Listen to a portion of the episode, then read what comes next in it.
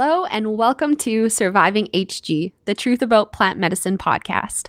I'm your Canadian host, Tori Moline, and I can't wait to share with you all the brave, untold stories of women who faced hyperemesis gravidarum and courageously chose to use plant medicine. These stories carry with them raw experiences, brave vulnerability, and ultimately the intuitive powers HG moms have deep within inside of us. This podcast marries two untalked about subjects HG and the generation of women who were silenced, and the natural yet stigmatized powers of the cannabis plant. HG is the picture perfect illness candidate for cannabis, but because it involves pregnancy and growing a baby, doctors in the medical world are reluctant to try it and to recommend it decades worth of propaganda still contributes to many people, including these doctors' outlook on plant medicine. In some places like the UK or Texas, for example, HG moms who choose to use cannabis out of survival to save them and their baby are persecuted. In other places, HG moms are given a hard time by social workers, family members, partners, hospital staff, and their OB and midwife. HG moms deserve justice after centuries of suffering. HG moms deserve to know about plant medicine as an option during HG pregnancies. HG moms deserve to know there are other women fighting just like them and making the brave decision to go against the social norms and choose plant medicine. HG moms need education, resources, and community after centuries of being deprived from it. These stories you are about to hear are from moms who bravely shared them in hopes of helping create change for future HG generations.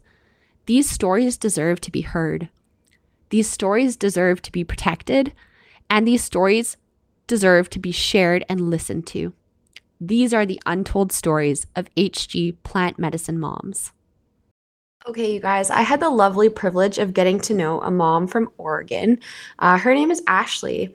And the coolest part about this mom's story that you're about to hear is the fact that she had an HG pregnancy and did not use cannabis.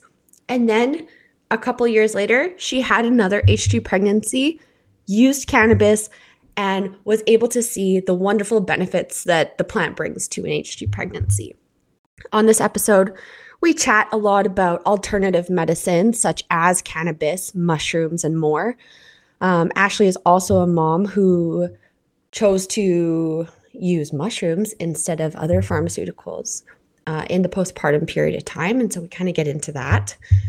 Ashley lives on a ranch in Oregon. And so she's surrounded by a lot more uh, holistic ways of life. Uh, more access to holistic ways of living. And so she grows a lot of her own food, has a lot of her own animals, stuff like that. So she gets she talks with us a little bit about what it's like to grow up there and have access to all that kind of stuff. And in this conversation, we really talk about that intuition that HG moms have and how HG moms need the access to it, the stories that go along with it from other moms, the the tools that we need to educate ourselves to tap into that intuition and to trust ourselves and to know that our body can be healing Oh, this conversation is so rich. I cannot wait for us to dive into it. Here we go. All right. I have the lovely privilege to talk to another HG mom um, from Oregon, the United States. And she is on the other end of the line here. Welcome, Ashley. Hi. Hello. Awesome connect. It's so nice to talk to you uh, for this podcast. We've had a little bit of conversations over the past few months um, online, on Instagram, on TikTok, and I've kind of uh, I've been excited to have this conversation with you because of our shared perspectives on some things related to HG, some common experiences we have, but also the fact that you have I think a whole other realm of knowledge that I've been kind of just um so curious about and asking you questions about. And so I, I can't wait to dive into that and share some of that info with uh, other HG moms here. But uh, to get started, uh, do you want to just give us a little bit of an introduction? Um, uh, maybe kind of describing how Oregon or what it's like to live in Oregon as well. Go ahead. Yeah, of course. So I actually live in a little town called Roseburg, Oregon. Um, it is in sort of southern Oregon, right off I 5. And I live on a farm that was actually homesteaded by my mom's great great grandfather. So I was born and raised in this actual same house that I live in right now. Lived here my entire life. I adore it. Um, Oregon is really pretty progressive as far as resources for holistic living and things like plant medicine and i've been really blessed to kind of experience that. We're really close to nature here. You don't really have to go very far to go hiking or spend time you know there's people here everywhere who will wear like barefoot shoes or there's holistic stores and vitamin shops like on every corner. Like it's really a different perspective, especially since I've gotten the experience of traveling to a lot of different states and even a few other countries where that's not the case. So I'm really, really lucky to live where I do. Wow, yeah, that's so that's so interesting to me as a Canadian mom to kind of hear about this accessibility to um I guess more more holistic options, I suppose. But that's very very cool. Um I was going to ask you so in Oregon, during your first pregnancy, you had hyperemesis gravidarum, right? Yes, I did. And so, do you want to talk a little bit about your first pregnancy experience with HG? Um, and ha- and did you choose to use cannabis during that time? So, with my first, I actually got married to my husband in March of 2019, and we decided to wait, oh, say like five years to have kids. And around the end of May 2019, I was feeling just really exhausted and nauseous, and I was vomiting a lot. And I kept telling my husband, I'm like, I'm really sick. I don't know what's wrong with me. And he was just like, I don't know, go to the doctor and just one random morning, I'm like, I'm going to take a pregnancy test. I'm on birth control. We're obviously not trying to have a kid, but I'm going to take a pregnancy test and make sure that's not what's up. Because my mom had told me she had been really sick during her pregnancies, but she never really went into detail on what that meant. Right. And my pregnancy test was positive. I almost passed out of shock in our little one bedroom, one bathroom apartment on the top of our neighbor's barn. Um, and I uh we we really didn't know what to do. I was only 20 at the time. I just turned 21 actually. And I I don't think I've even had a legal drink of alcohol yet at that point. So I just I felt like I had absolutely no idea what to do. I was so sick. Nobody had any information on if being that sick was normal, if it was hurting my baby, if it was wow. hurting me. I obviously got a call in really quickly to um, the doctor's office where I later picked my nurse midwife. And they got me in, and um, jumping into that, it was, I expected, you know, them to be like, oh, yeah, you can do this for the vomiting. You will feel better if you do this. It's not hurting you, it is hurting you. Here's some options Instead, I was met basically throughout my pregnancy with, oh, yeah, that really sucks when you puke that much. Wow. So, um, passion, really, hey? So, really, no passion, no help, no concern for how it was affecting me or the baby that was growing inside of me. I'm a new mom. I was really just figuring out how to kind of cope with some childhood trauma and uh, just kind of growing up and being married because up until that point I'd lived with my parents and um so it was just like all of these new things all at once. I didn't have the knowledge to research what was happening to me. I just had a couple people being like, "Oh yeah, sometimes you're sick. Good luck." Right. And that was really really hard. No kidding, yeah. Um and so you were saying that uh, your mom also had HG. It's a it's a little bit hereditary in your family. So it seems like it. When my mom and I have talked, she said she vomited daily, sometimes multiple times a day, with all four of her pregnancies. Um, and then I was talking to my mom's mom the other day, and she was really, really sick with my mom, but not with either of my uncles. So I'm not sure if my grandmother also had HG or if she ended up just kind of having some morning sickness with my mom. But that was really interesting to me that it seemed to kind of travel down generationally and that's something i have a sister who's a few years younger than me that i've kind of been talking to and trying to prepare because she's kind of just met somebody and they're kind of i wouldn't say they're super serious in their relationship but i'm trying to talk to her and prepare her for that so she knows like if you get pregnant it might suck mm-hmm. yeah that's such a that's such an untalked about thing is i guess uh those of us eldest uh, sisters who have those younger siblings, this is a conversation that it's almost like it's not that we're responsible for, but we're the only ones it seems in our in our in our families who might have some information and some some be able to offer a little bit of help compared to what we would have received from the women around us. Yeah, absolutely. It seems like a lot of us who either had parents or grandparents who had it, our our parents or grandparents were also just kind of told, "Oh, it's normal. Good luck." right and kind of just let to suffer with that and so they maybe don't have the knowledge or even had the idea that it might pass along to their kids very true that, so that's kind of interesting kind of navigating having those conversations it is, yes. And sorry, we'll we'll jump back into this. We were talking about your first HG pregnancy there. We'll get back to this topic. But um during that first HG pregnancy, uh sorry, did you use cannabis?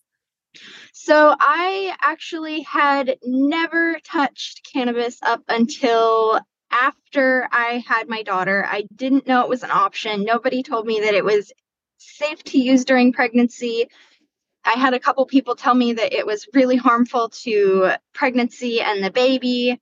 And so I'm also considering that I had a nurse midwife, she was not in favor of cannabis use right. during pregnancy. So it was really, even though I live here in Oregon where a lot of people use cannabis, um, I we probably got 10 shop c- cannabis shops here in the little town with I think 25,000 people I live in. Wow. So that's a lot of sh- that's a lot of cannabis shops here. Um How did you but it was still just super stigmatized back then.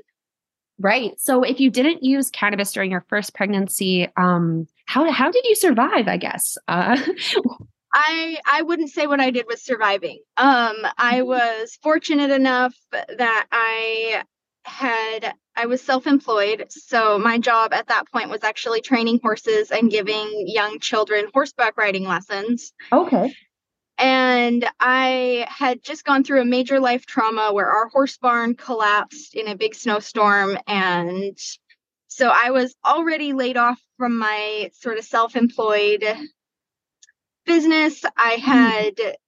Just gotten married. We were just kind of taking a break. I was doing the housewife thing, cooking and cleaning our home and taking care of us in that way while my husband worked. Yeah.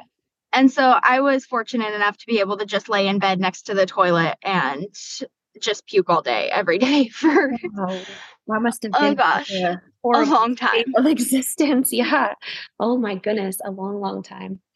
Um, I was convinced that I needed to keep something in my stomach to keep my baby alive. So I would puke and I would go right to the kitchen and I would eat or drink whatever was there. I didn't really care what it was. Right. Um, and probably 15, 20 minutes later, I'd puke it back up. And I just kind of kept repeating that cycle. So it was honestly, it was torture. Uh-huh. I wouldn't wish that on anybody. I, yeah, I have no words for how difficult that must have been. Wow. Um, and so this horrible experience with no like not having cannabis as an option during your first pregnancy what kind of result did that have on you during um you can talk about both or or just one uh either your labor delivery and postpartum? So for labor delivery i was i was fairly convinced that i wanted to have a very natural pregnancy and labor and delivery followed by a very like holistic and natural postpartum. Um i'd done research leading me to believe that that was healthier for me healthier for the baby and if i could do that it would be obviously the best thing i could do and I'd like to strive for the best thing I could do in life, even if I don't achieve it. So I ended up, I was puking literally the entire time I was in labor. I was really, really stressed out being in the hospital. Um, I really don't like being in the hospital, it scares the crap out of me.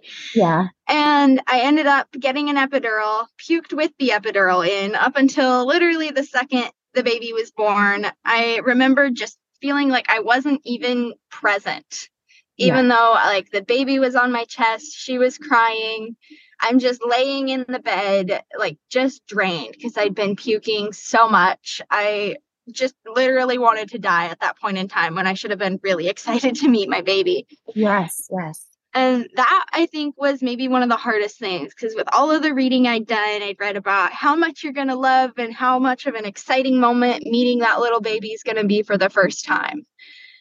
And it was quite possibly one of the worst experiences of my life. Yeah, I remember being. And so, oh, oh continue.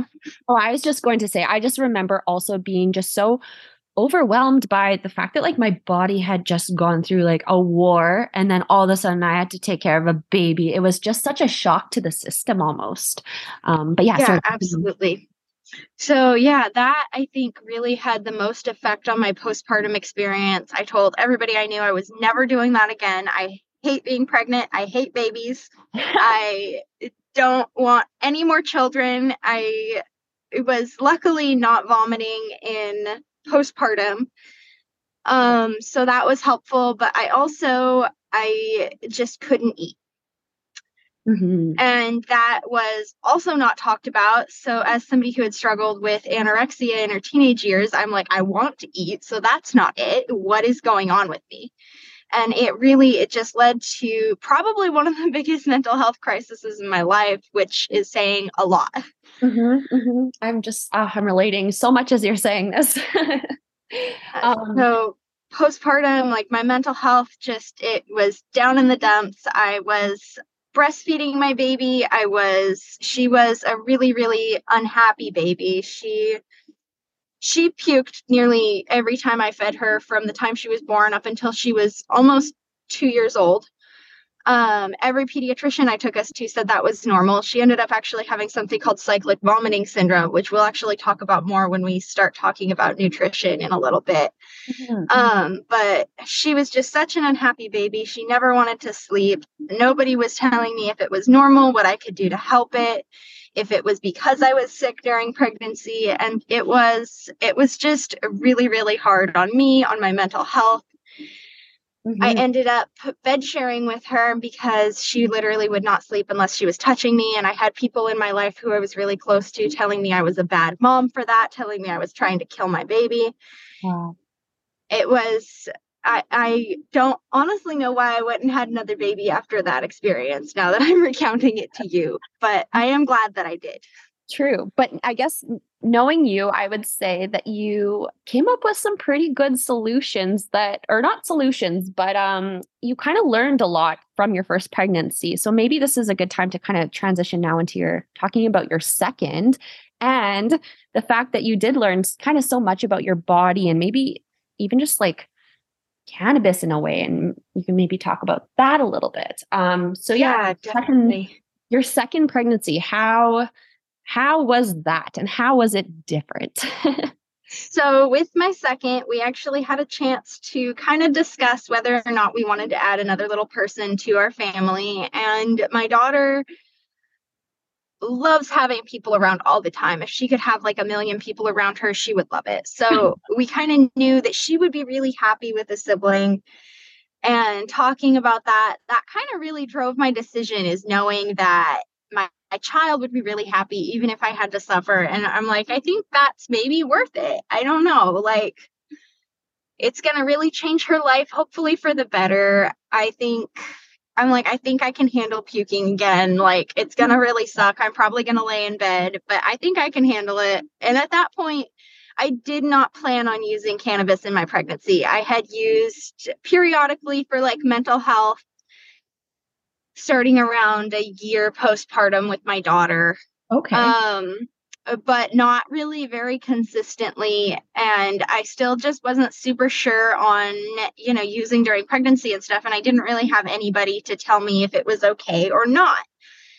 and they're just you google it and it's like cannabis will kill your baby and i'm like that's not helpful for anybody nor is it true um Right.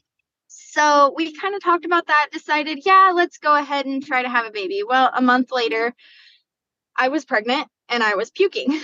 Aha. So, So- you, knew, you knew it was happening.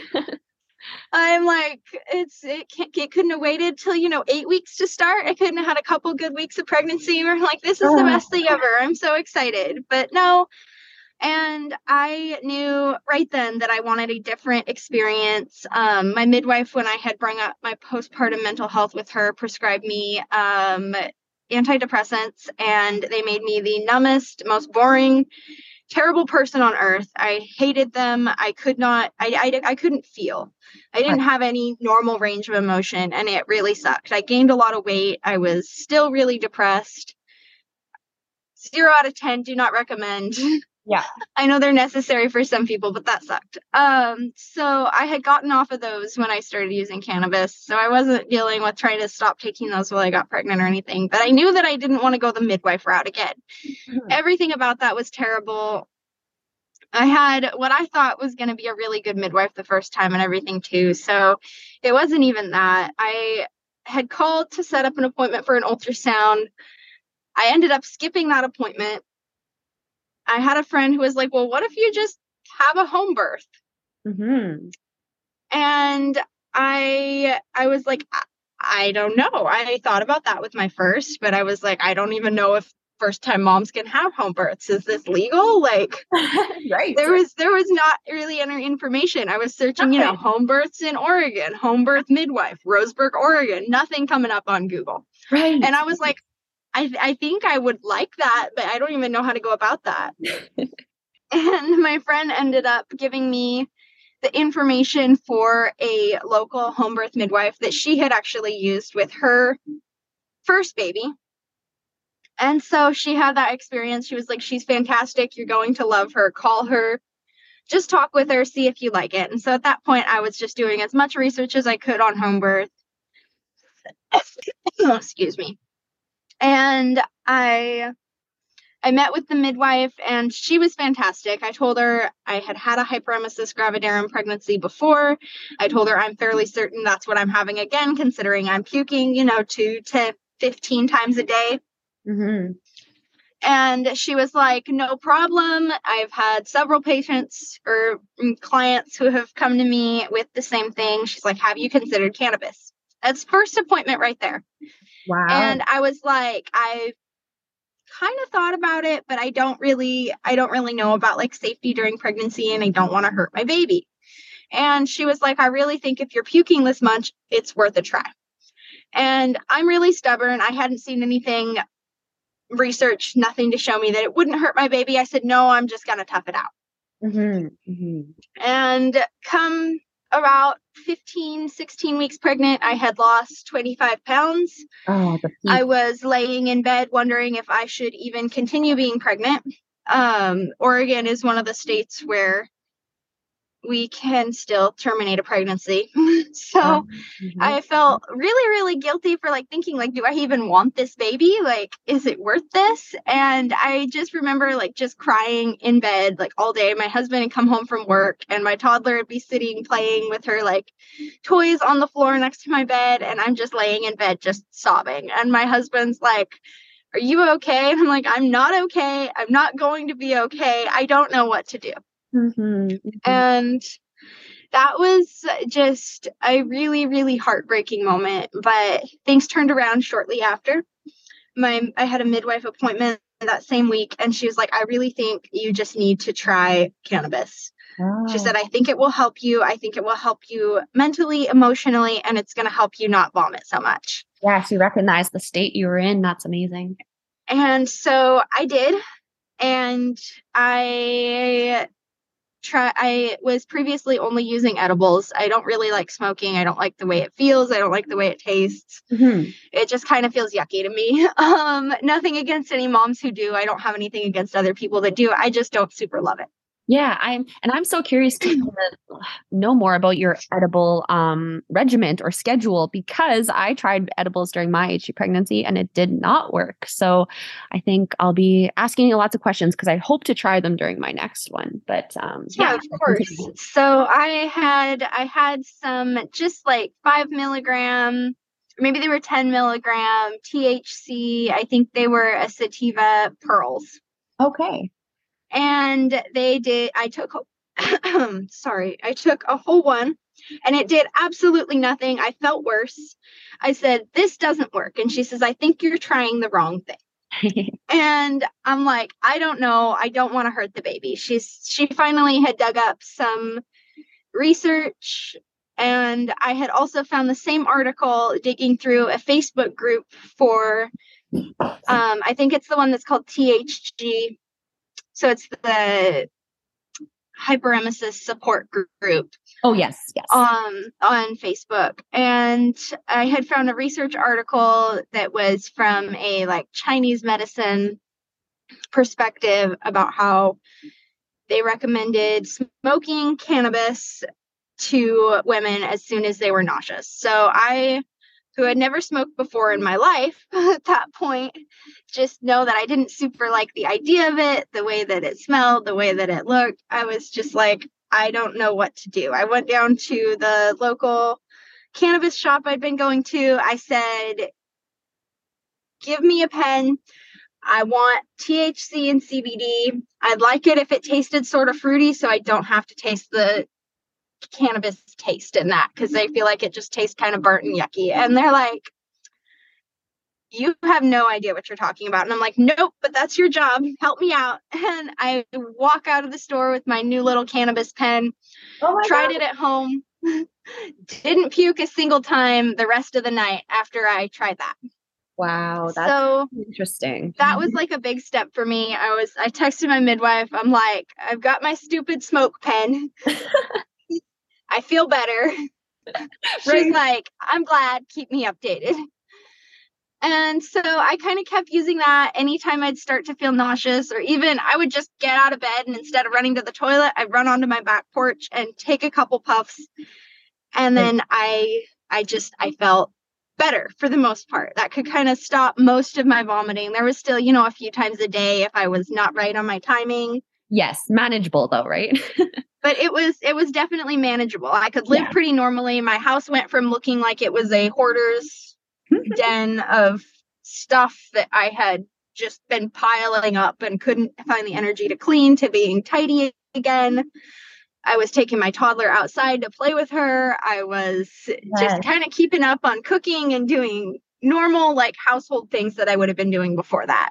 Right. It's it's crazy what difference it makes. And oh, getting outside is so, so important during pregnancy too. And I know so many moms who um maybe they don't choose cannabis and they're just stuck inside all of pregnancy because of how horrible they feel. And uh, cannabis really gets us out of the house, which is cool. Great. it really does. I love the I love the connection with nature I feel when I am using cannabis. It's super helpful for me, especially.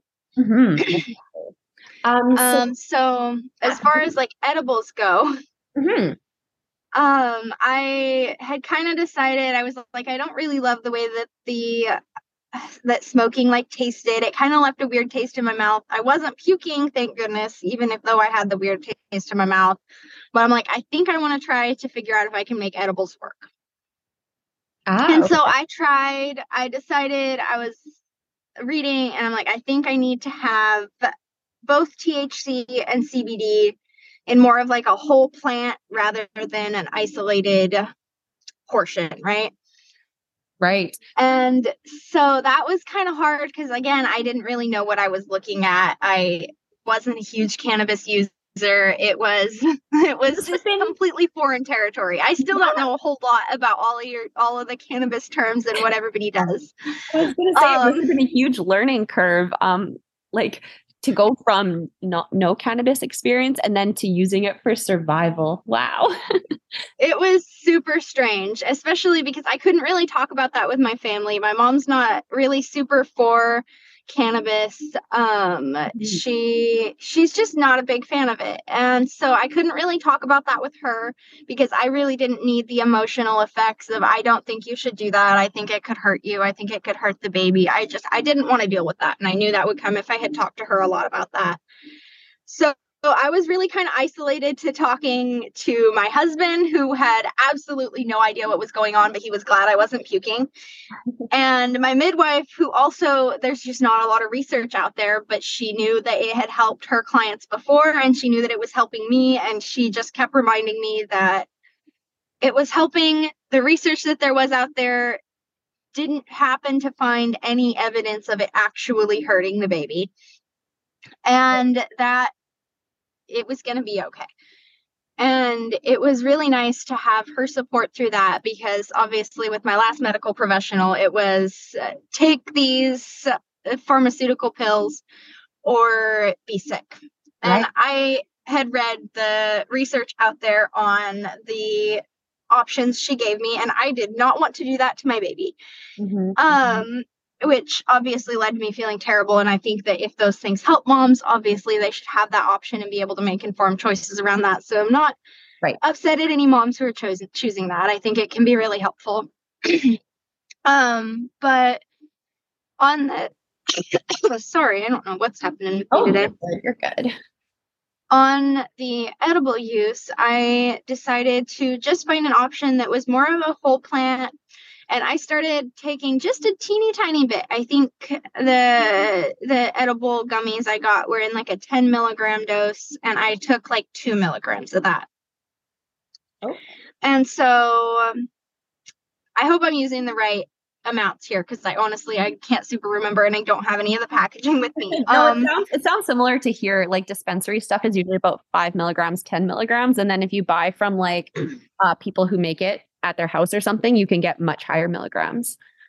Right. So I was buying from a dispensary. And so I got a super high CBD. It was like four to one CBD to THC. And it was supposed to be like whole plant.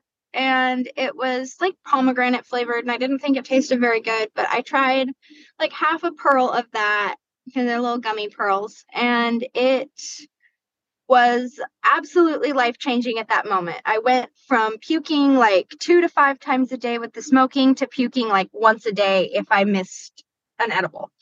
Wait, I just want to repeat that. That was four to one CBD, four CBD to Yep. one. Yep. So I think it was the the entire container was like 400 milligrams of CBD to 100 milligrams of THC, and there are like 10 little gummy pearls in there. I don't know what you guys have in Canada or if those are available across the United States. I have literally It no similar. information on any of that for people. No, so does I'm sorry like about that. No, that's okay. That's it's. I think it is pretty standard across North America for that kind of stuff. But yeah, um, that's interesting that CBD. So the four to one, four being the CBD was what worked for you because I guess in my research I saw that CBD almost worked um, not as effectively as THC. So having So I had tried CBD, bit, yeah, and CBD alone did absolutely nothing. right. But then having that little Um, bit of THC and But having just the enough, and it's enough. So say if I like right now, I took like one gummy pearl of that, I would be like in that pleasantly buzzed state where you're not really high, but you're not really not. So it's just like that mood uplifting. So it was enough THC. I felt like that it was absolutely like active and it was actually the same amount of THC that was in the other gummies that I was taking. It was just countered with that CBD.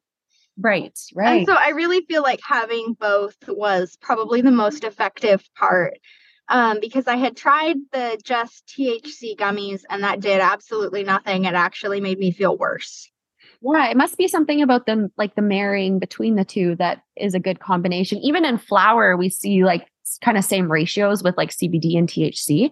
So that's very interesting. Knowing that CBD, a little or like a four to one, is a good balance. So I was eventually I was taking half of one of the little gummy candies roughly every four to six hours. okay, yeah, And so that was I it was I hearing that like THC, especially from edibles, stays in your system for like a while.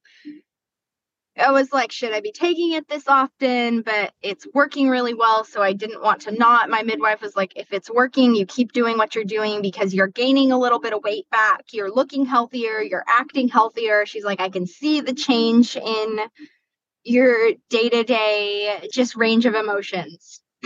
Oh, so amazing. I continued doing that. I actually I uh, don't tell uh, the airlines that I packed my little gummies on the airplane and took them all the way to Hawaii with me and made it through a family vacation without vomiting.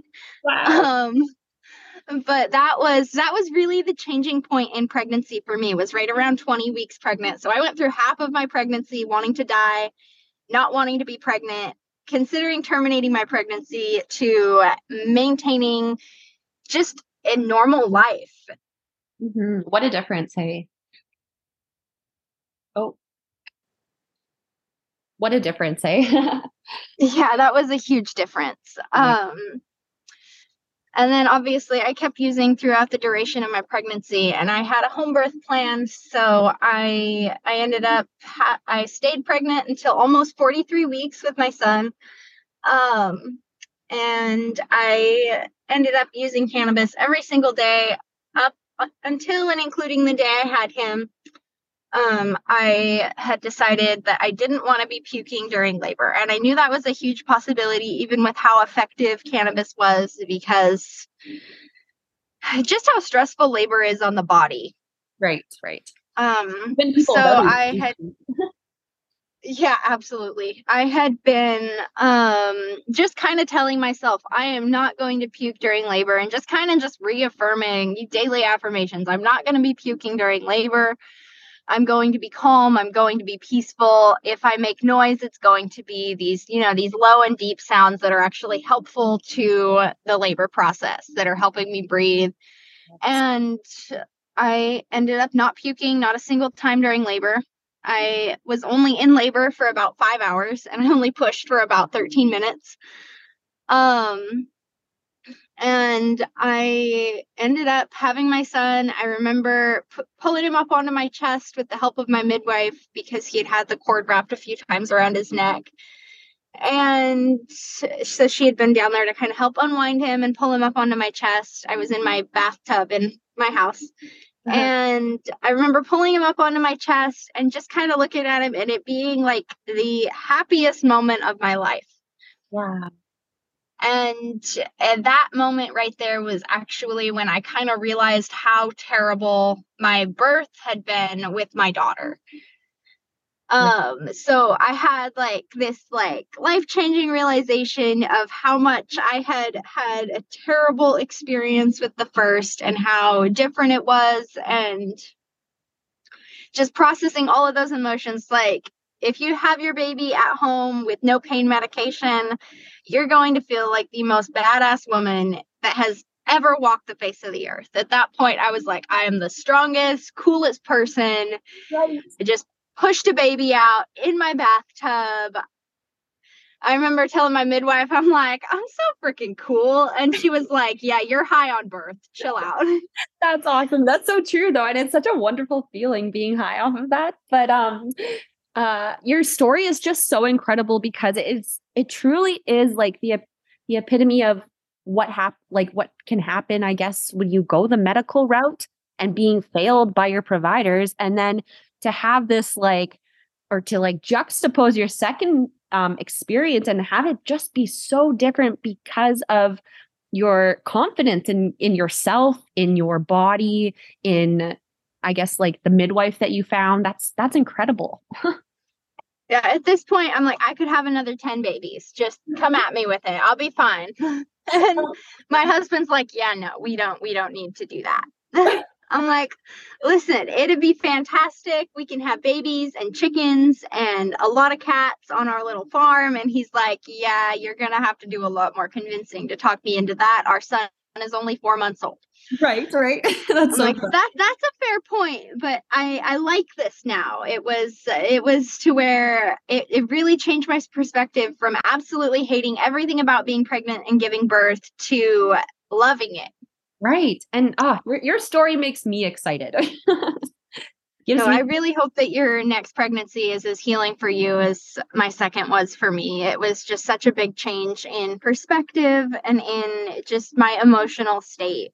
That's right. Yeah. And just like you too, like in the past, well, since I gave birth to my first, I just dove into learning as much as I could. I guess I just soaked up all of the information I could and put it all out there. And then um what was I going to say? Um, with that though, it's I want other moms to kind of almost see that there is a whole other world that's just not being, I guess, shown to us during our first experiences as new moms when we're not surrounded by women who a enjoy giving birth and b have knowledge about giving birth you know and i think that's definitely really hard yeah I think that's affecting a lot of moms is just um, not having that confidence, not even having any of this knowledge. And I wonder how we could like better prepare moms for hyperemesis gravidarum pregnancies and postpartum you know i guess cannabis is one step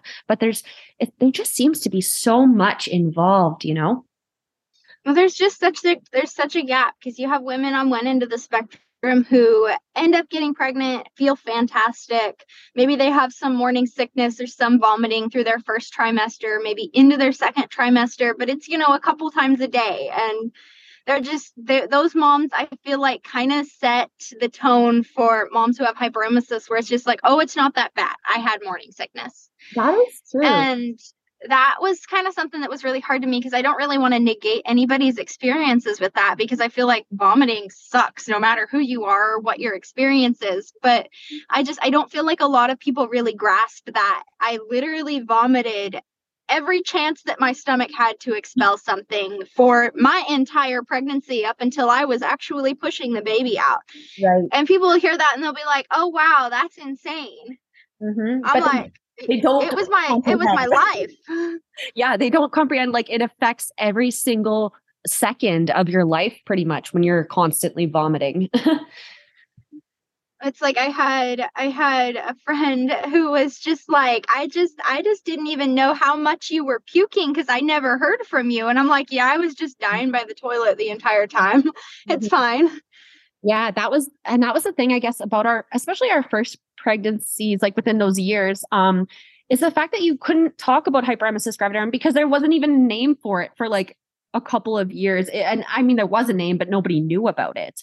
Um, yeah, I definitely I was not pers- or I was not um diagnosed with hyperemesis with my first. Right. Even right. though I routinely complained to my midwife that I was vomiting, you know, every couple hours up to every 15 to 20 minutes even sometimes.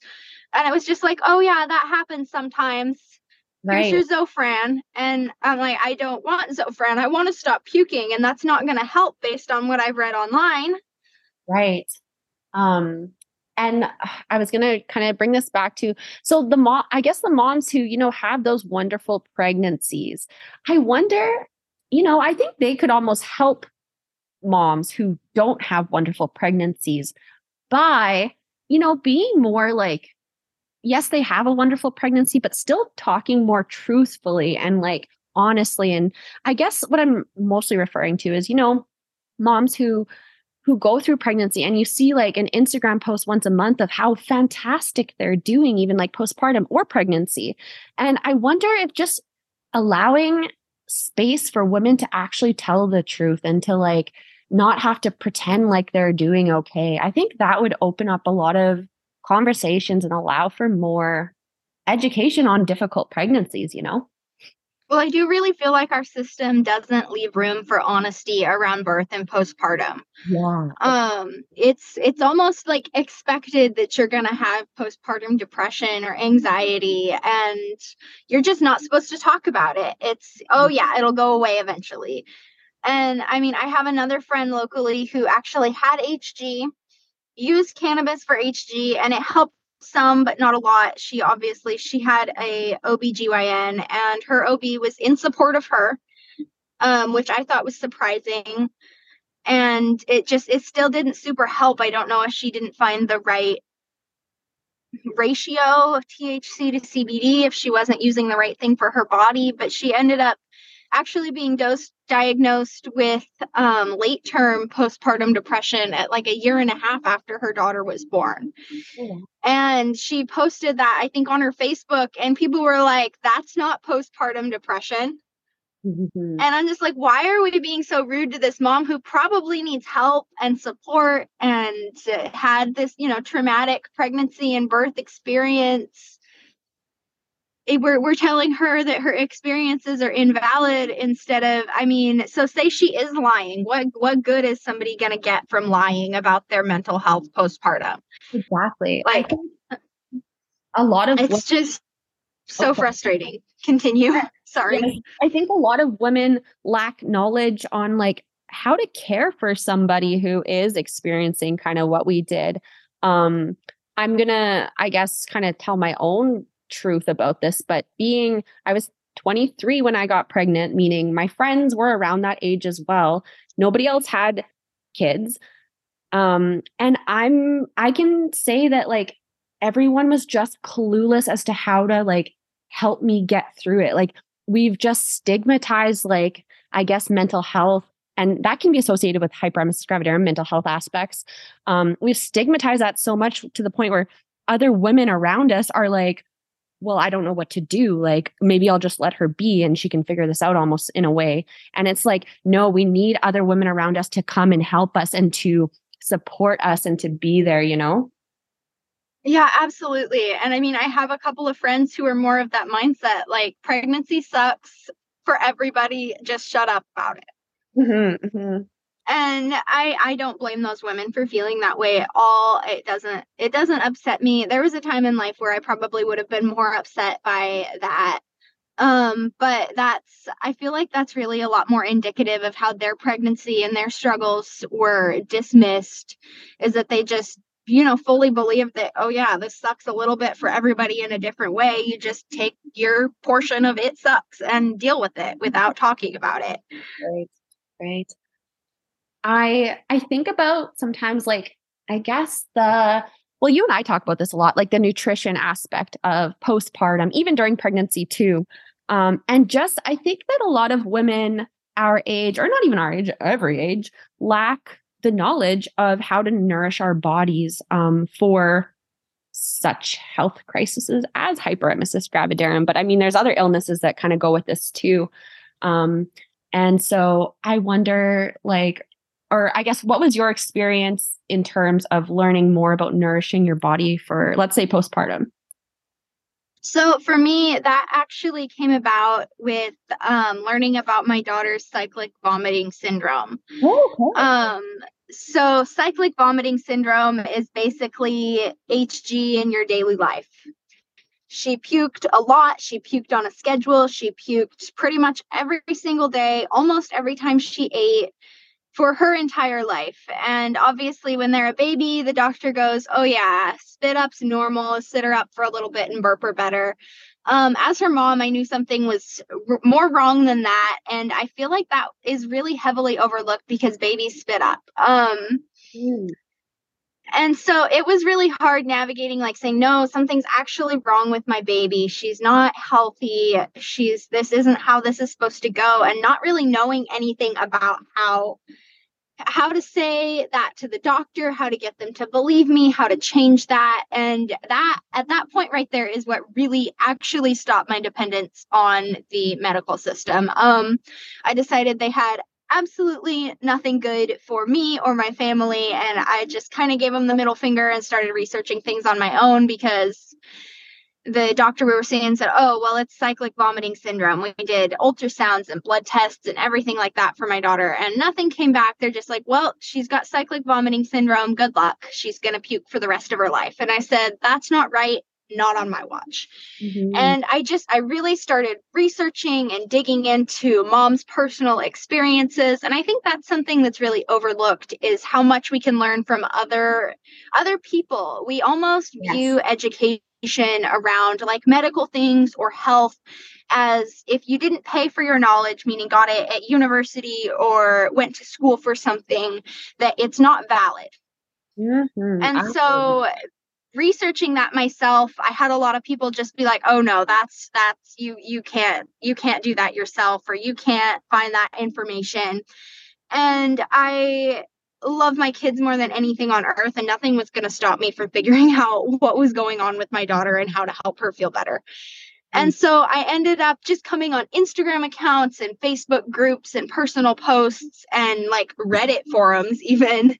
Right. And finding like personal stories and then using their stories and keywords from that to kind of search like Google and just like um just different like research even from like the national institute of health. I'd search through their files and their libraries for studies that were done on that stuff and i eventually found a mom who became a naturopath after her and her daughter were diagnosed with cyclic vomiting syndrome.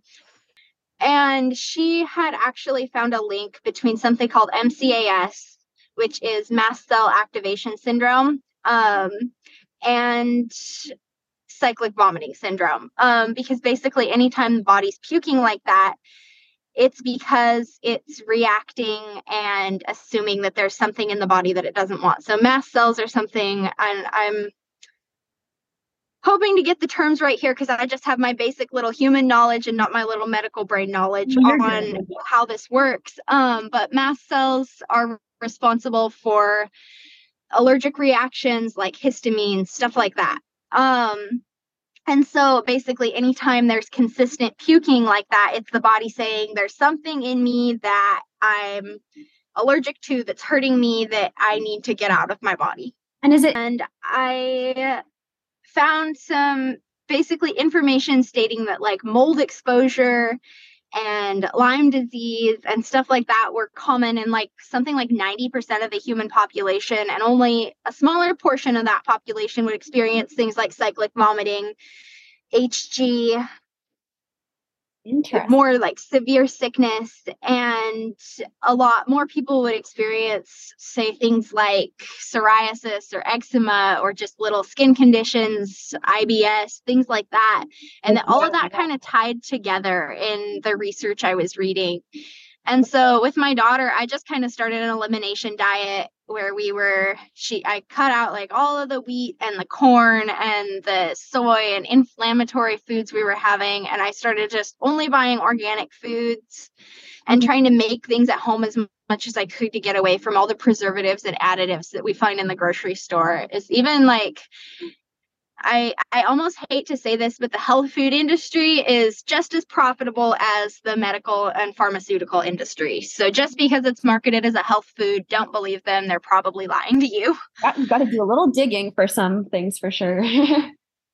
so that's kind of was like a hard thing for me because I'm kind of navigating that health aspect for the first time. I mean, growing up, my mom was more of a grow a garden we obviously have a ranch, so we raise our own like cattle and pork and chickens a lot of the time. So we had kind of the free pass to healthier animal products, eh, but we still would end up buying like bread and sometimes vegetables and stuff like that at the grocery store and snacks and all of that. So my diet was a little bit different growing up than I'd say like the traditional diet would be. Um, but still, I just didn't have a super big eh, basis to go off of on how to actually like nourish my body like i said i had anorexia as a teenager i grew i grew up when being as skinny as possible was the pretty thing and that i feel like that really affects us um just because we're constantly in like a calorie deficient state we're trying, you know, intermittent fasting and the new keto or paleo diet, whatever else comes up that's like you're going to lose weight and you're going to look so good. And we just put so much, so much just pressure on especially women, but men also to feel like the prettiest or sexiest version of ourselves. And we completely forget that we actually have a body that was here to do something whether it be you know raise children or you have a career. We're just we're focused on good and not feeling good. That's right yeah. And i think a lot of lots of products are marketed to you know, be healthy and like you kind of said before, but then they're actually not nourishing our bodies like what nourishment actually means, you know? And so, yeah, I guess through your research for your daughter and even for yourself with your um, uh, HG and postpartum, uh, you started to kind of make more homemade stuff, which is amazing. And I think I even stole like a couple of your ideas when I was trying to like put calories into my body. I remember you suggesting like adding cream into smoothies. And I know smoothies are always great for us moms because, you know, we can just plug our nose and they're easy to puke up if we have to. Um, so I always thought yeah, that absolutely. And um, yeah, and so I just always I found it very interesting how uh through that you found that like food is key to uh, health, like for your daughter, for yourself. And so, since you've kind of started to do more homemade stuff, have you noticed a difference in your daughter's health then, and like even yours? Yes. So, my daughter actually hasn't puked in almost a year. Oh, that's amazing. Um, not even a single time. And so, like, as somebody who struggled with HG, I'm sure you can appreciate like the, the absolute fantastic news that is because previously it was daily and it was basically a chronic diagnosis, meaning it was a lifetime diagnosis. And her doctor basically told us to prepare for her to puke every single day or almost every single day. Sometimes it's like a monthly thing. It's with the cyclic vomiting syndrome. It's really, it's, it kind of depends on the person as to how often they vomit, but it's unexplained vomiting that happens periodically. Um, right. So her not puking for almost a year is a big thing, considering she was puking every single day before that. Um, I know a lot of things we did is we kind of cut out and tried to do organic foods, but also through like supplementation. Um, we can talk a little bit about that, but I feel like that's something that's really going to help HG moms is learning more about the nutrition aspect, learning what foods not to put in their body, yes. and learning what like minerals and vitamins and even different like herbal supplements or things that we can implement into our diets that kind of help our bodies to be the best version of themselves. Yes, that's exactly. It, I agree completely. I didn't even know about bone broth when I was sick. I wish I would have known about that one. bone broth is my ride or die. I actually, that was something I had kind of started researching my daughter's stuff before I got pregnant. I knew the nutrition was going to be key, but I didn't know at this point. I actually fully believe that somebody could prevent HG given approximately two years of preparation. Mm-hmm. Um, with nutrition and supplementation. Um, I feel like that is a statement that's going to get me a lot of hate because I also believe that we can cure mental illness with nutrition and that one gets me the most hate out of anything that I ever say to people. Um I think but our bodies our bodies are just in such a mineral and vitamin deficient state that it leaves us kind of like an op- open invitation for different parasites and fungal growth and uh, say Lyme disease, Bartonella, things like that that'll just come and kind of live inside of us and we're not taught about this when we go to the doctor with our symptoms. We're told we have autoimmune diseases and that we're making up symptoms and I I just I don't think that it's helpful to our overall health.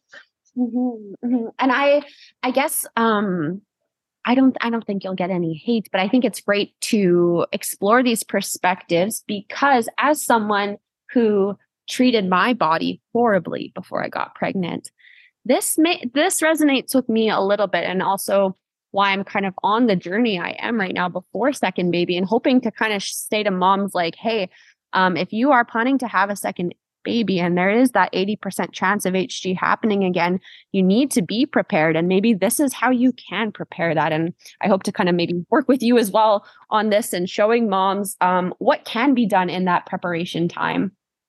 Yeah, absolutely. Um, I I think it's really hard for some moms because we're, you know, we're kind of pushed to get our pre-baby body back and we're pushed to do this or that so that we're skinnier and then there's also the aspect of it where we're trying to like destigmatize obesity and I personally I have zero concerns for how somebody looks. I want to know how somebody feels. If your body does not feel good, I do not care how you look.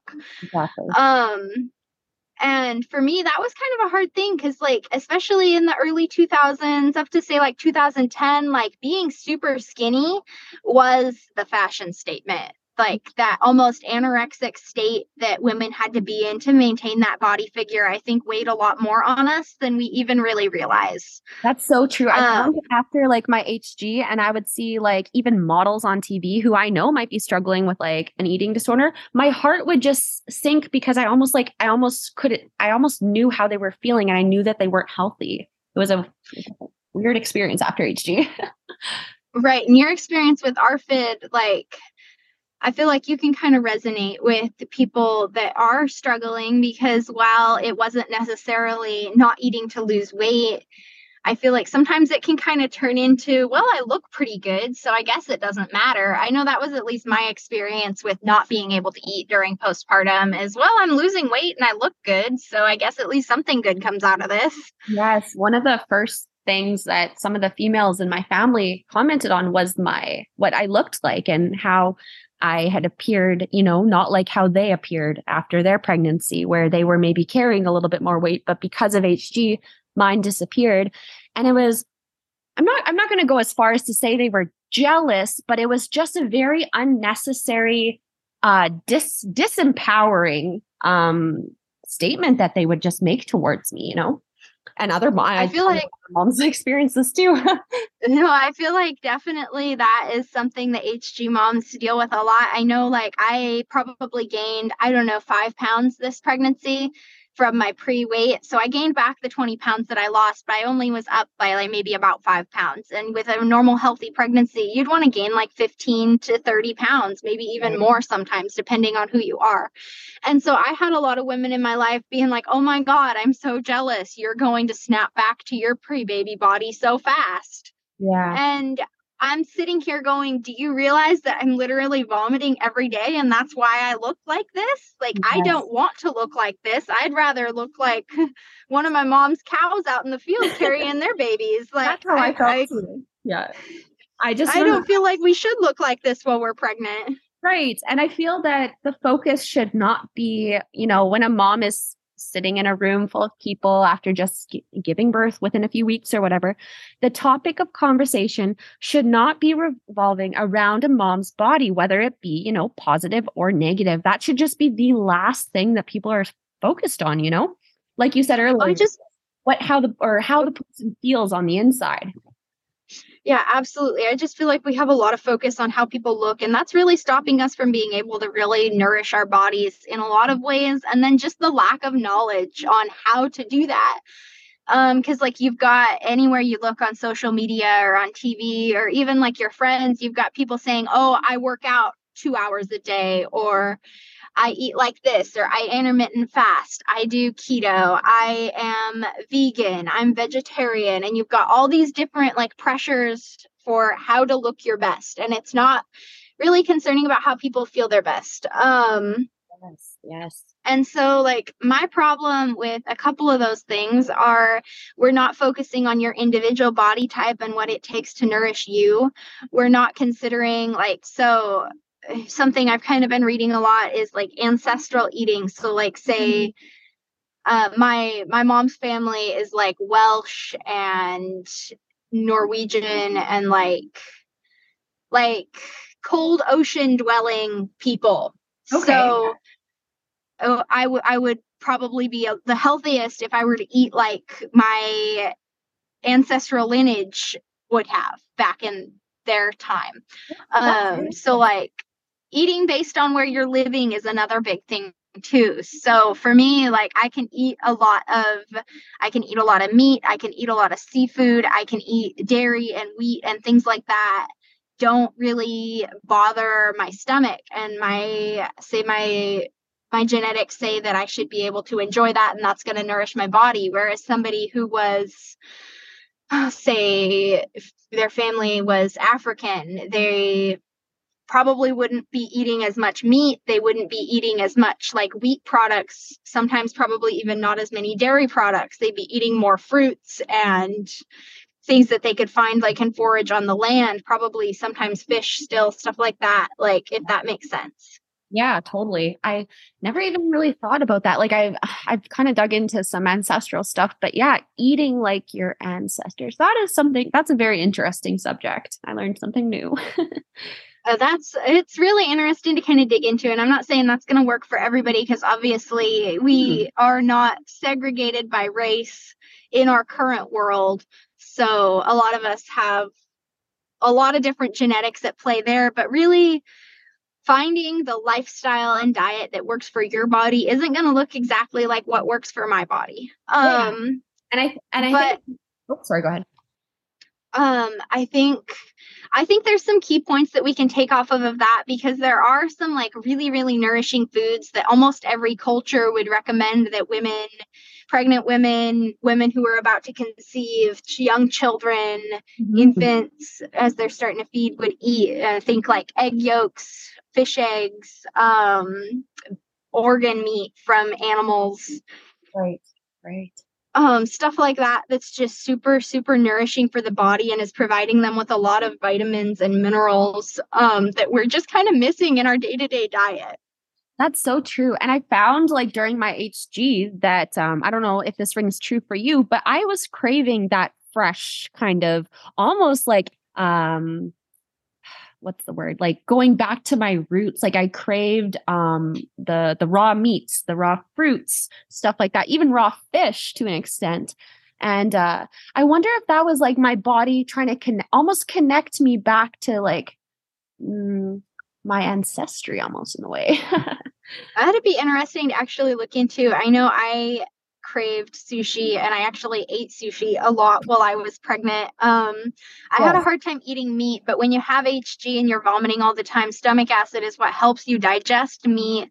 And red meat's one of the hardest to digest, even though it's so high in nutrition. So a lot of us maybe have a hard time digesting red meat and stuff like that while we're pregnant with HG because of all the puking and the lower stomach acid content. So it's almost like HG might encourage us to kind of find a healthier lifestyle, but it can also prevent it in some ways too. Ah, yeah, that is so true. Like that that first statement you made, and then the, the followed by the second, I was like, oh yeah, you're right. It can be it can be so good in in certain cases, and I think with education and support but then it can be so bad like as i think everyone's kind of seen um, with my state of mental health after postpartum for a little bit there.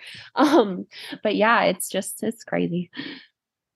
I mean, and like with the postpartum mental health, so say you just got done with an HG pregnancy, you didn't have as much relief as you could have, even if you did use cannabis, or say you went the medical route and you had some relief or no relief at all preparing foods for yourself postpartum is incredibly difficult. Um, mm-hmm. And I think it can prevent us from bonding with our babies, from breastfeeding our babies, because if our body's not nourished, the last thing our body or we're really going to want to do is be feeding a baby. I mean, they've done research showing that feeding a baby breast milk or producing breast milk takes more energy from your body than actually keeping your brain running.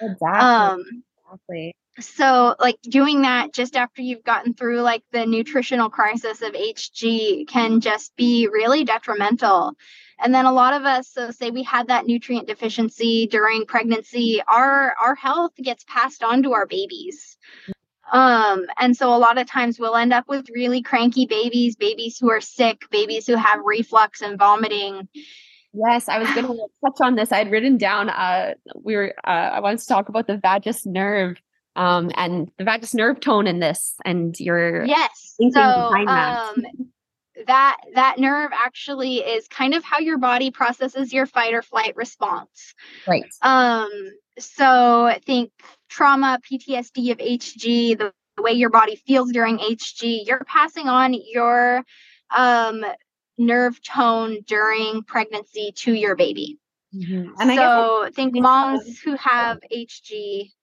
they're going to pass on kind of that trauma induced state to their baby And I feel like that is something that's not really talked or shared about because it's really hard to tie the research to that because it's epigenetics. It's a little bit different than, say, your baby's going to have blue eyes because both parents have blue eyes or something like that. That's true. I think some moms can, you know, if they don't agree with this belief, it's whatever. But I think some moms listening to this might be like, you know what? Like that's actually I can ag- I can agree with that because I know when you kind of told me about this idea, I was like, oh, hmm, that makes a little bit of sense with my little bit angry baby. Oh, yeah, it's definitely it was kind of hard for me to see, especially um, considering all of the work I did during pregnancy for my second baby to watch the differences between my first and second baby. Uh, my first daughter, she's still very, very emotional and sensitive, almost like her body is still kind of in that constant fight or flight response mm-hmm. state. And my second baby, I obviously I did a lot of meditation and obviously the cannabis use and things that were just very calming and worked on healing like inner child trauma and stuff like that to kind of make sure that my son didn't end up with this poor start to begin with in his life. And i i feel like that was beneficial just based on the differences between my two children and the differences in my pregnancies and knowing what i did. Obviously that may or may not ring true for everybody but i know it definitely did for me. And that's that's such valuable um that's such a valuable story to tell um even if it doesn't ring true for everyone but that is like that is super interesting yeah so like my daughter like she would wake up i mean she gave us a routine four to six hour first stretch of sleep but even still she'll wake up sometimes at night and she's just she's just she needs that comfort of somebody being there to comfort her or mm-hmm. talk to her or she'll literally just get hysterical because and that's her personality is to instantly go into that hysterical crying phase rather than to sit and be like consider where she's at and who she's with and how life's going. Mm. And I mean, she's only three, she's just a toddler. So we're still dealing with baby emotions and not big kid emotions. But, and my son is four months old and he should be right in the middle of his four month sleep progression. And he slept eight hours last night, woke up to eat once, and I think he's still asleep right now um, at 10 15. So, he's just he's a sleepy baby. He'll wake up and the first thing he does when he wakes up is he starts kind of giggling and talking to himself. Oh. um and he's just very very calm. I think i can count on one hand the number of times he's actually cried rather than just fussed. Um he doesn't he doesn't vomit barely ever. Um right. it's just it's very very different and i I definitely think that has to do with the differences I made in my my nutrition and in my emotional work that I did within myself for my pregnancy. Yeah, I I would support that theory completely. um um what was I going to say next? Oh, yes. Um we were kind of chatting earlier about the feeling of well, I guess being a little bit alone in terms of all of this research and dis- discoveries in a way. Um, and if I know you've also kind of dealt with this, and I deal with this almost on a daily basis, but just feeling like, for lack of a better word, crazy. Um, as like other people around us aren't quite um understanding well HG, plant medicine, nourishing the body, all this kind of stuff like has just never really been either taught in school. I know you I think you're you were homeschooled, but like in in the public school system, Catholic school system, there's none of this being taught. So I guess it's like if we grow up in a home that doesn't teach this, or we don't grow up on a farm or a ranch where we have access to that food, it's like, where are we supposed to learn this? And so now I'm realizing that there's so many moms who were kind of like me who just had no clue about all of this stuff. And then we get HG and now we're trying to figure it out. But I guess that brings me back to the point of the feeling crazy. Um, and what has been your experience? Like, has anybody made you feel bad for your beliefs or anything like that? Oh, yeah. It's like almost a daily thing, especially since I've started kind of posting a little bit more to my Instagram, Facebook, TikTok, just different social media pl- platforms about my beliefs in hopes that I can, you know, maybe help guide moms to some information that might help them. There's people who are basically telling me that's not true. There's no way this is possible. This is genetic. I'm destined to suffer with this for my entire life. You're insane. I there's oh I've gotten like death threats for telling people that mental health is uh, not something that they are just cursed with. Like you can change that with your diet. I've been I some some mornings I'll wake up and I'll be like, do I really like actually think all these things, even though all these people are telling me there's no way this is true? And I'm like, you know what? I, I do. I've seen this in my own life. I've seen this in other people's lives that I've watched their research and their studies. I've read, albeit hard to find research articles on how these things affect us. And I do fully believe it, even though there's people out there that are just really, really nasty about it towards me. Yes. Um, it's especially hard. I have some family members who are kind of on board, and I have some family members who think I'm insane.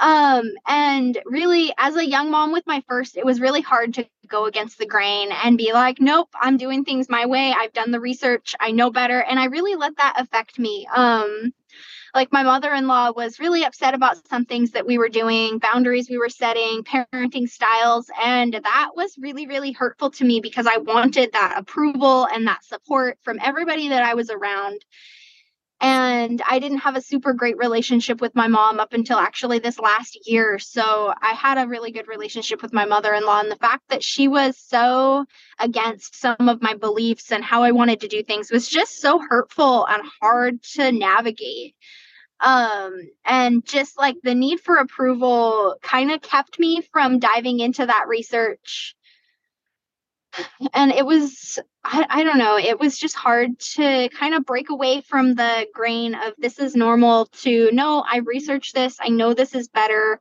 for my family for me for my kids i don't care what anybody else thinks yeah. And it was actually really healing to kind of break away from worrying about what people think to going, nope, if I'm crazy, so be it. I feel better living like this. My kids feel better living like this. So we're happy.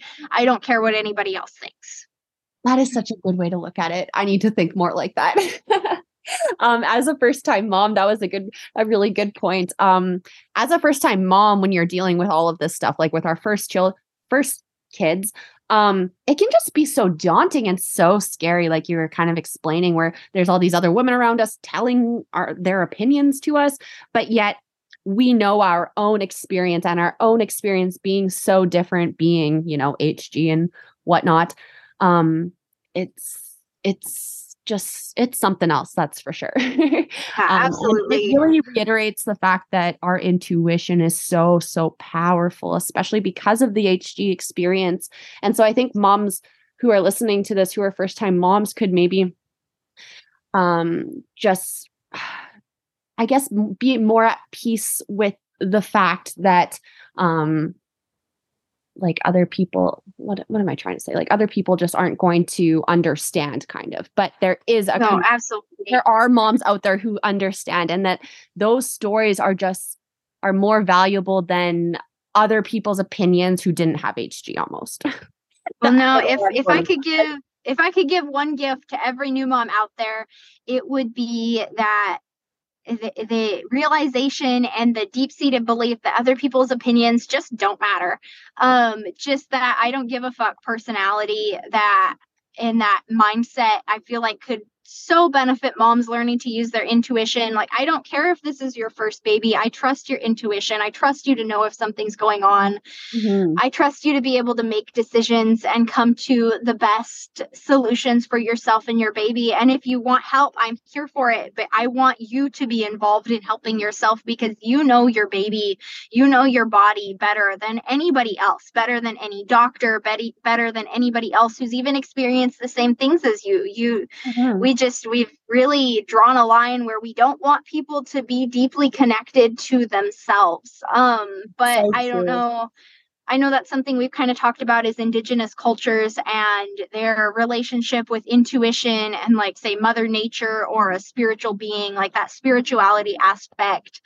Even if you're not spiritual, I feel like learning to be in tune with your intuition is one of the most important things you can do. I think so too. And I think society has tried to take that away from us. Um, like even when it comes to, let's say, menstruation and having our period, uh, so many of us have been disconnected to that. And I think that's our first connection with our body as women. Um, yeah, absolutely. And I think instead that's we're given birth control pills and we can skip our period as often as we want. And right, which ultimately leads to that complete disconnect, especially like if you're not having your period. Um, and so I don't know, I see that as like a way that women could almost prepare for that connection or intuition is if society can start to shift that conversation about menstruation to be more positive and holistic and more in tune with our bodies and the flow of the earth, you know? Yeah, absolutely. I know it's it's almost hard because we we want to believe that our doctors have like our best interest at heart and are there to help us. And i really truly believe that there are some fantastic medical professionals who want to help people. But just the the current like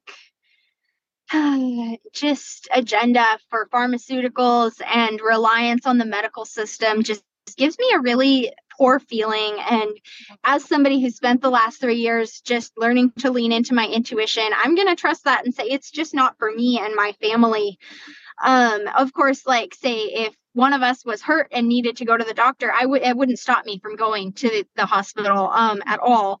Um, but just for the day-to-day things like uh, I, I have a friend who goes to the doctor every time her kids have the sniffles. And I'm like, do we really need to do that? What's your doctor going to tell you? Are they going to push, you know, antibiotics and ruin your kid's gut health for the next nine months? Like, mm-hmm. I, I just, at what point do we decide we need our doctors, but we don't need to be so reliant on them in our day to day lives? Yeah, it's become really apparent to me, or just so clear, how us moms can really be like healers if we know how to do it and we're given the education support for our own children. Uh, like you said of course there's things we can't heal like we'll take them to the doctor but there's so many things that we can do at home for our kids that are more in their best interest and for the health of their bodies and minds. Yeah, absolutely. And I mean, if it's encouraging to anybody, I helped my daughter heal her cyclic vomiting syndrome without the help of a single doctor or even natural practitioner.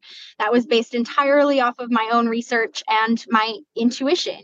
Mm-hmm. Um, and that's something that the cyclic vomiting syndrome community thinks is absolutely impossible. And I'm here to tell you that healing anything that's wrong in your body is not impossible. Your body is making new cells and rebuilding itself every single day. If you can find what's preventing it from building healthy cells, you can let you can let your body heal itself. Um, I feel like one of the first things that you have to fix is actually your mindset, your intuition though because if your mind says we can't heal, your body's not going to heal. Yep, that's true. I think, and I think HG moms have almost like a advantage to this because we have that like kind of kick-started intuition, which is cool. Yeah, absolutely. And I mean, I think one thing I see a lot with HG moms is, oh, I'm gonna have HG again. And I I almost hate that mindset, even though it's probably likely that a lot of us will have HG again. But I feel like we're almost talking ourselves into having HG again, if that makes sense. Yeah, that, that makes sense. Uh, so it's like it's kind of that hard point between preparing for what could be a really terrible pregnancy but also saying i believe my body is powerful and self-healing and i'm going to do my best to give it the nutrition that it needs to be its most powerful and healed version um True. without kind of letting yourself fall into that whole negative i'm going to be sick i'm going to have this condition forever and every time I say that, I, my mother in law has like celiac disease, which is a lifelong condition. And I told her the other day, I said, I don't think you have to be sick with this for life. And she laughed at me. Um, And I'm like, no, I'm I'm dead serious. I don't think you need to have celiac for life. I think you can reverse it, and I think that you can eat bread again. And she's like, you're insane. I said, I know I'm insane, but I've watched other people do it, and I think that you can too. wow, that's Good for you. Good for you. and of course, you know, her her thing was, well, tell me exactly what I have to do and I'll try it. And I said, look, here's the problem. I can't tell you what you need to do. It's going to depend on your body and your intuition and what's going on specifically in your body because just because what I did for my body helped me heal or what I did for my daughter's body helped her heal, I can't tell you what's going on in your body. I'm not in tune with your body. Right. Everybody. And so that's kind of our i feel i feel like our reliance to the medical system has kind of led us to saying well you tell me what to do and i'll get better. And I, I, feel like that's kind of a roadblock for a lot of people is it's no it's your body is going to tell you what you need to do. You need to learn to listen to your body. Mm-hmm. right. Makes sense to me. Um i am probably going to wrap up our conversation pretty soon but i was just wondering um, my last kind of question being what is, I guess you've kind of already touched on it, but what is like the best advice you could give, I guess, to a mom who could potentially have HG for the second time? Um, but I, yeah, I guess what is your best advice as a mom who really saw the difference between first baby and second baby? So for me, it's kind of it's it's multifaceted here. I would recommend doing whatever you need to to survive, be that medication, be that cannabis, be that terminating your pregnancy if you really can't handle the emotional state of that. Um, mm-hmm. And I feel like that's something that's overlooked a lot when I'm talking about how the body can heal because I really do truly believe that you need to do what you need to to survive in the condition that you're living right now. You can't you can't heal if your mindset's consistently in that place the HG puts us, you need to you need to survive your HG pregnancy. Um very true. And so, I guess there's, there's stories, you know, like with circumstances of, you know, domestic violence, for example, where of course this doesn't really apply. yeah, absolutely. And I mean, sometimes living healthy can be really expensive. Um. I I'm fortunate enough to know how to make and forage a lot of things that we use and live in a place where I can do that. Not a lot of moms are. I have that privilege. Um, I'm able to stay home with my kids. I have that privilege. It's that not a lot of moms can do that, and I recognize that. So, really, doing what you need to to survive, trying different strains of cannabis, trying different medications if that's what you feel you need to. And then just starting to recognize your intuition and get in touch with that um it's going to be really hard at first for a lot of us especially because we're going to be like nope that sounds insane. I'm not doing that. But just just try it. Mm. um it's not it's not likely to hurt you just trying to listen to your body and what it's telling you. Um and um the other like big thing that i feel like a lot of moms should do is adding minerals to what they're eating and drinking. Um it's just like a min, mini tiny little bit of support that can make a huge difference in hg and you and your baby's health. Um just different like trace minerals that can be really inexpensive. You can find them on amazon pretty much anywhere you are. Right. um so minerals intuition do what you need to to survive.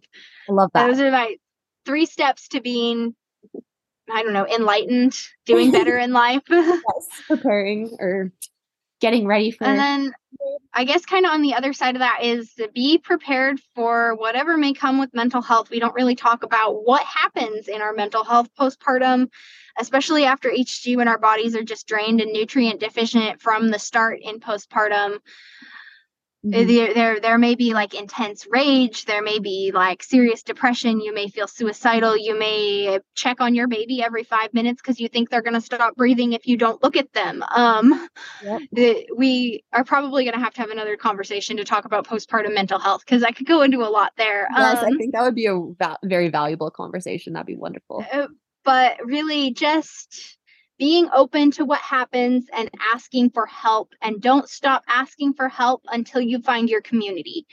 Yes. Um you've started this fabulous community that i absolutely adore for shg moms and stuff and i really wish i'd had something like that when i was pregnant with my first or even in the first part of my pregnancy with my son.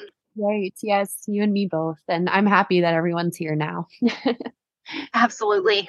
Yeah all right. Well, thank you very much, Ashley, for joining me today. And uh, I'm sure we'll chat soon. Yeah, of course. Thank you for inviting me. I've had a great time.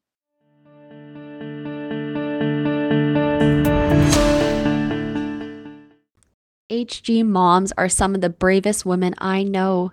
We were built from darkness and had to rise above. We were given little help, resources, or community by those in charge of our care but we created it ourselves once we could unite through the internet and tell our stories, where we could tell the truth about plant medicine and surviving HG.